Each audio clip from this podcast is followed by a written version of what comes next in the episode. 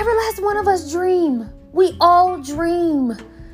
When we close our eyes and see this vivid dream, we click our heels three times and just hope, wish, and pray that when we open our eyes, our dreams are realized.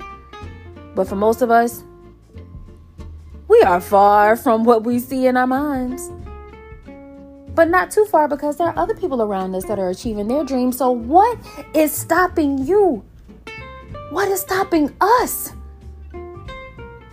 This is Thoughts of a Dreamer, where we go into our mind bubbles to figure out what it is that's really stopping us from achieving these dreams. We can do it. Let's figure this out together.